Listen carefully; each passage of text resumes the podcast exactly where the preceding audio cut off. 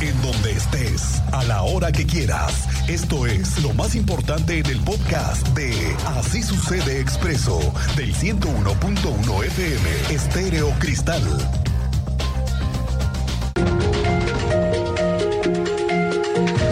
Bueno, que hubo, no que no llovía. Prácticamente durante ayer, casi toda la tarde-noche, tuvimos una lluvia constante en la zona metropolitana. Fue una buena lluvia para ayudar a jalar el agua lo más posible para el campo y el pronóstico lo tenemos activo. Esta tarde puede ser que sea una tarde lluviosa. Andrea Martínez, tú sabes más. Buenas tardes.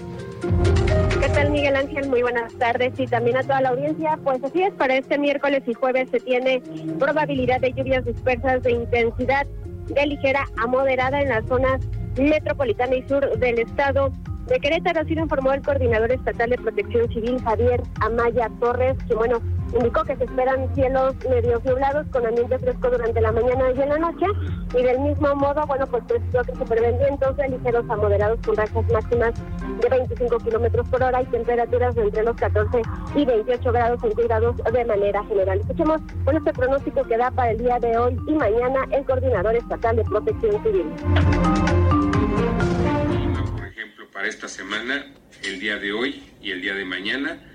Eh, estamos eh, esperando lluvias. El, pronóstico del tiempo eh, marca que el día de hoy y mañana vamos a tener lluvias tormentosas en la zona centro y en la zona metropolitana y en gran parte del estado también en la sierra. el día de mañana también. Y lo que resta de la semana, bueno, hasta el día viernes, el pronóstico habla de lluvias ligeras. Estamos esperando el agua, Ojalá que llegue. Y, bueno, como lo escuchábamos, Javier Amaya agregó que para el viernes fin de semana, bueno, también se pronostica un ligero descenso en la posibilidad de lluvias con intensidad ligera.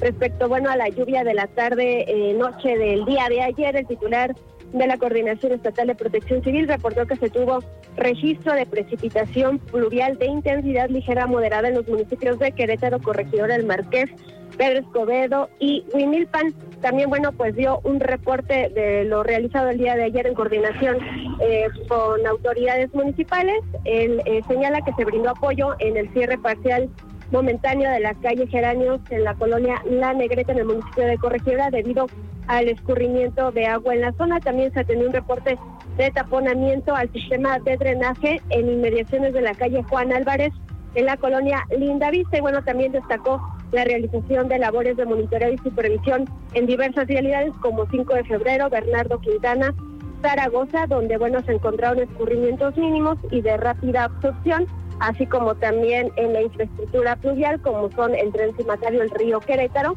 sin reportes de incidencias mayores en la zona metropolitana. Finalmente, bueno, pues hizo la invitación Miguel Ángel a la población en general a evitar tirar basura en la vía pública, esto ante el riesgo de que puede presentar, representar un mal funcionamiento a la infraestructura pluvial, así como también provocar taponamiento de coladeras y rejillas, lo que podría propiciar encharcamientos. Esta fue la información, Miguel Ángel. Gracias, Andrea Martínez. Efectivamente, está en todos el que no nos inundemos, porque la basura también en las calles agudiza el problema, el taponamiento en coladeras, en drenes, y luego la basura que llega a los drenes. Y eso... Hasta, hasta salas las han aventado. Oye, sí, y está provocando en muchas zonas, porque desde muy temprano nos ha reportado y nos tiene la confianza así la gente, el regreso del drenaje. Uy, sí, sí, sí. Han pedido la intervención de las autoridades en algunas zonas en las que nos reportan, llevan varios reportes y nada más no son atendidos.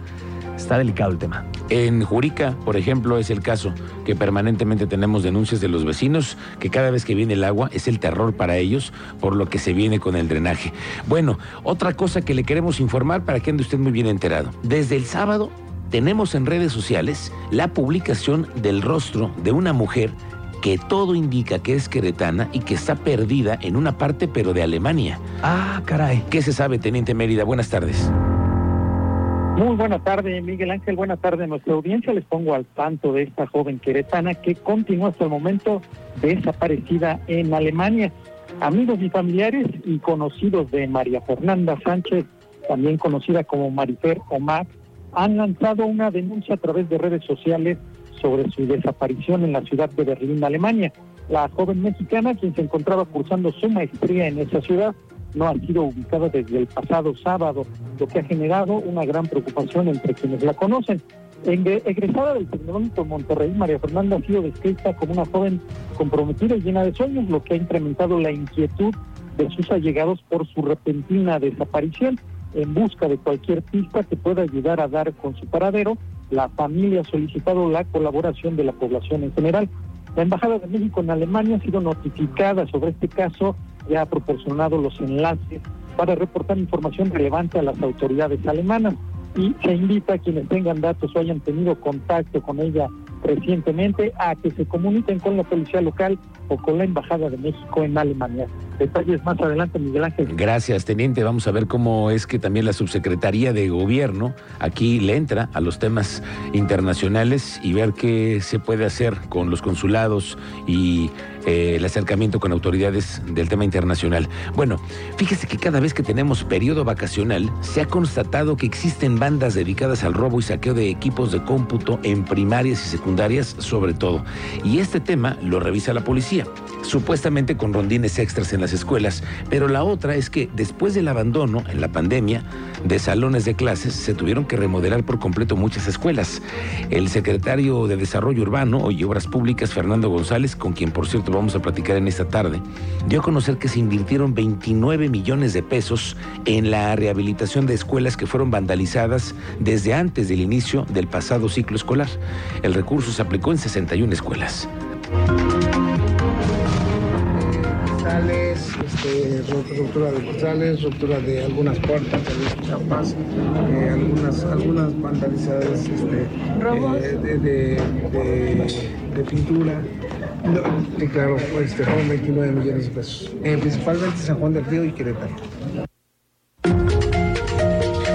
La alcaldesa de Ezequiel Montes, Lupita Montes, informó que en lo que va del año, en el municipio se han clausurado a su mecha casi 18 comercios. ¡Auch! Sí, sí, sí, nada más en lo que va del año porque están ahí en el pueblo mágico de Bernal y están dedicados a la venta de bebidas alcohólicas. Ah. No tienen licencia. Ya lo habíamos platicado, Cristian. Se les ocurre abrir las puertas, sacas las caguamas y sacas los clamatos y empiezas a vender sin licencia. Ah, a cualquiera, menores de edad y ninguna revisión de la autoridad. Cada vez hay más y también la autoridad dice en la en el discurso que están tras ellos eh, la presidenta municipal Ezequiel Montes, Lupita Montes, dice que se va a evitar que se convierta en una cantina pública el pueblo mágico de Bernal. Menos mal. De enero a la fecha hemos llevado alrededor de 18 clausuras eh, de algunos negocios que no cuentan con ningún tipo de permiso ni sus licencias municipales y por supuesto tampoco pues el permiso de, de venta de alcoholes.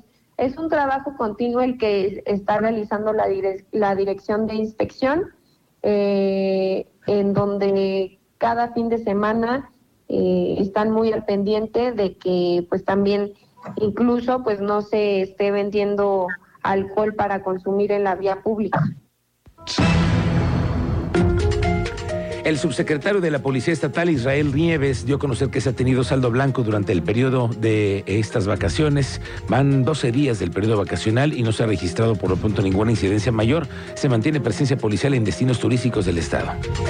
Afortunadamente vamos bien, te puedo considerar que vamos en un saldo blanco. Se ha tenido presencia en algunos puntos eh, de destino turístico y al momento no hemos tenido alguna novedad que se considere relevante para el Oiga, pues que cree que en Bizarrón siguen con el mismo tema. No, en serio. Ellos se quieren independizar. Ay. Ya no quieren ser parte del municipio de Cadereyta. No quieren ya tener de autoridad a Miguel Martínez, que es el presidente municipal. No lo quieren. Ellos insisten en que con votos, con firmas, con la recolección de testimonios y pruebas, ellos puedan lograr que Bizarrón se consiga, se convierta en un municipio que sería el número 19, ¿no? Bueno, los líderes de muchas familias desde hace mucho tiempo están todavía con este rollo en intentar ser parte de una comunidad independiente al municipio de Cadereyta. Bueno, eso es lo que quieren, pero ¿será tan sencillo así? No, pues es que imagínate que lo tendrían que hacer una modificación absoluta de eh, el Estado en cuanto, imagínate, tienen que asegurar un número determinado de habitantes Ajá. para poder darle ese nivel de municipio, de presidencia municipal. Pero ellos van a recolectar firmas, ellos siguen en la misma. Diego Hernández, tú tienes más datos de esto, cuéntanos. Esta situación con los habitantes del municipio de Bizarrón, del municipio de Cadereyta de Montes, que ellos mismos buscan, pues ahora sí que realizarse ellos ahí conformarse un nuevo municipio, ahora siendo 19. Es lo que buscan, donde antes había mencionado que una de las principales limitantes para este sector es que no cumplían con el requisito de habitantes que deben de tener. Ah, ahora sí que se necesitan más de 25 mil habitantes para que sean tomados en cuenta como un municipio. Sin embargo, los habitantes este, aseguran que hasta hay más de 25 mil habitantes viviendo en esta zona, por lo cual próximamente pues ingresarán un oficio de intención a la legislatura de Querétaro para llevar a cabo este proceso. Hablamos con Javier Sandoval, asesor jurídico y político de la agrupación Pizarrón Libre, donde pues detalla esta situación, donde cumplen este requisito y darán pues ahora sí que avance a esta formalización en busca de realizarse una nueva demarcación. ¿Qué te parece si escuchamos la declaración de esta persona? Por eso que también nosotros hicimos este manifiesto con los subdelegados y delegados de las diferentes localidades de, de Bizarrón, del Doctor, de Manconí, de Guerillas, de Esperanza, donde ellos nos, ah, nos regalan el número de habitantes que existen dentro de sus localidades con el sello oficial de las subdelegaciones y de las delegaciones. Entonces con esto también demostramos que realmente sí estamos cumpliendo con todos los habitantes que dicen que no tenemos, ¿no? Les repito, hemos recorrido eh, las delegaciones y las localidades para poder llegar a, esto, ¿no? También durante esto el INEGI es importante señalar que esto se realizó con un censo propio. De acuerdo a las estadísticas que tienen oficialmente, no cuentan con los 25 mil habitantes.